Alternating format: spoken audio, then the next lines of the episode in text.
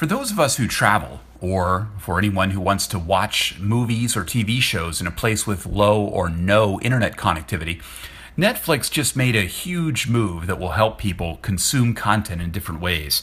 It's episode 317 of the Dan York Report, and I want to talk about Netflix's decision this week to let people download TV shows and movies to their iOS or Android device and watch them when they're offline.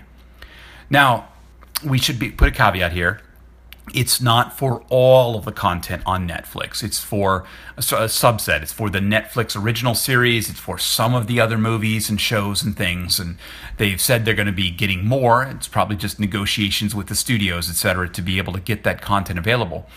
But but this is very cool for a couple of different use cases.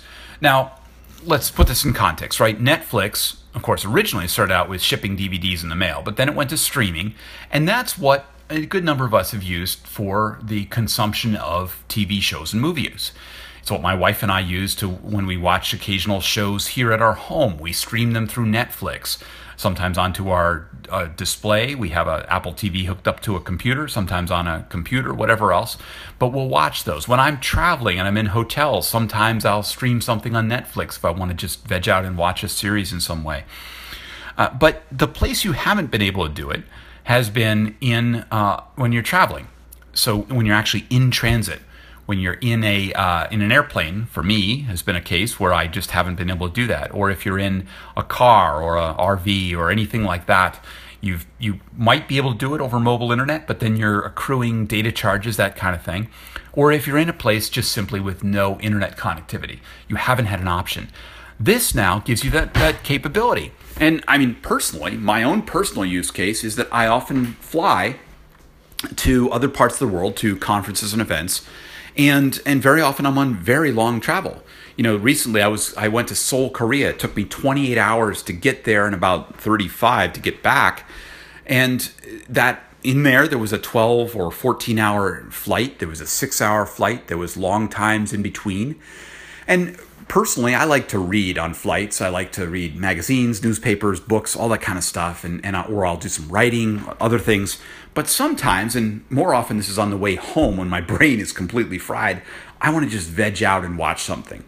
And I fly United. They have a pretty decent entertainment system uh, much of the time, and I'll watch new releases and stuff. But sometimes I just want to watch something that they don't have, or I. Uh, or I'm on a flight in some cases that doesn't have an entertainment system.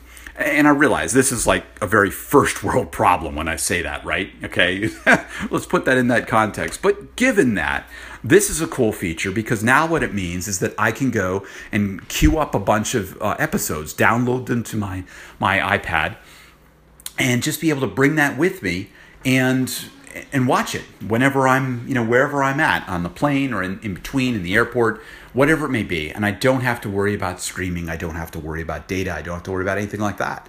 Now, similarly, I know folks who can't use Netflix uh, at their homes because of the fact that they live in a part of the area. And yes, this is true in here in Southwest New Hampshire. There's parts where you can't get good internet connectivity. You don't have enough uh, bandwidth to support streaming.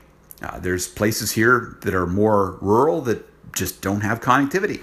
And this is true, of course, in other parts of the world as well. But now, what the, the folks who are in that situation could do is they could be able to take their Android or iOS device and go to a place with connectivity a Wi-Fi cafe, a library, their employment if they let them do it, you know, or, or some other place where they can get connectivity. They can then download whatever content, whatever media they want to do, and then they can bring that to, back to their home if that's where it is and be able to watch these shows where they have no internet connection. So they'll be able to go and do that. Now of course you could think of lots of other places where people could then be sitting and watching shows you know out in the middle of the woods or, i mean whatever. But you do have that ability to bring your content with you in ways that uh, that you haven't before all for that same subscription price that you're paying for all of this different content now, people point out Amazon Prime Video has had this for a while, and that's very true. And I, in full disclosure, I am also an Amazon Prime customer and occasionally watch things on Amazon Prime Video. But in this case, I have been a Netflix subscriber for a longer time. I like some of their series, I like some of the things they're doing. But it is a, an interesting shift in the way that we can now consume content because we are no longer limited to purely finding connections where we can stream it online. So uh, I, I'm I'm pleased. I'm looking forward to trying it out on my next trip when I want to go and take some of those. As again, the caveat is it's not all content, not all series. The fact that you're watching that show doesn't mean you can bring it with you, but it is true for a lot, and Netflix says it will be doing even more. So, what do you think? Do you like this? Do you think it's good? Will you are you excited about it? Do you want to use it on in your own ways?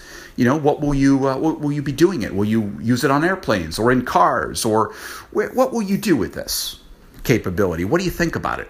I'd be curious. Leave your comments here at soundcloud.com slash Dan York or anywhere on social media where this episode appears. I, uh, I'd love to hear your views. You can find more of my audio and writing at danyork.me. Thanks for listening and bye for now.